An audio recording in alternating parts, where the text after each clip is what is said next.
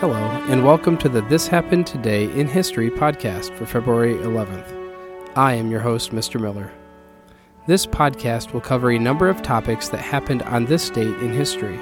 Please visit the podcast webpage at thishappenedtoday.buzzsprout.com to download the This Happened Today in History worksheet.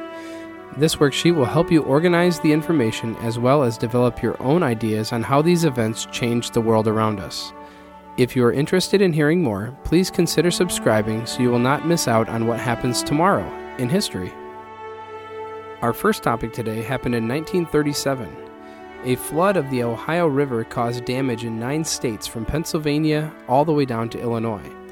As a result, 460 lives were lost and 1.6 million people were left homeless. The cause of this flood was intense rainfall that started at the beginning of January in 1937. By the end of the month, records had been set up and down the Ohio River, and almost every state recorded drowning deaths. The only state to avoid these was Indiana, as they rushed to evacuate as many people as possible as the river was rising. The flooding was so extensive and devastating to the states along the river that it forced the creation of flood control measures that have cut down on flood damage in the decades since.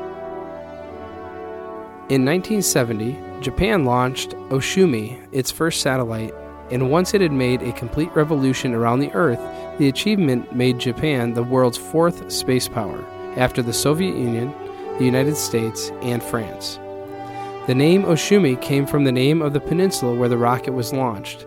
According to the University of Tokyo webpage, the launch was also notable in that it was one of the few cases in the world in which a satellite was successfully developed for non military purposes as part of academic research conducted by a university institute.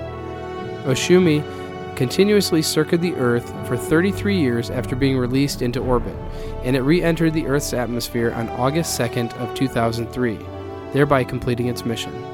As satellites and other junk in low Earth orbit are pulled back towards Earth, most, if not all, of the satellite burns away as it enters the atmosphere. Finally, in 2006, what has become known as the blizzard of 2006 started on the evening of February 11th. Heavy snow fell across the northeastern United States from Virginia to Maine through the evening of the 12th. Its last falls were in eastern Canada on the 13th.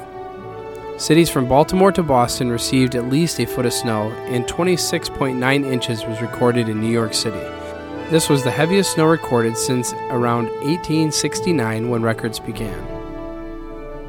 You have been listening to the This Happened Today in History podcast for February 11th. I thank you for listening, and I hope that you have enjoyed learning about historical events from the past.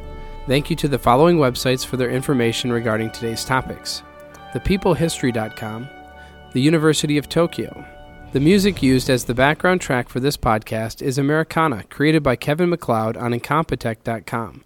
If you enjoyed this information and would like to hear more, please consider subscribing as this will keep the historical events in your feed in the morning for each day. I hope you have a great day.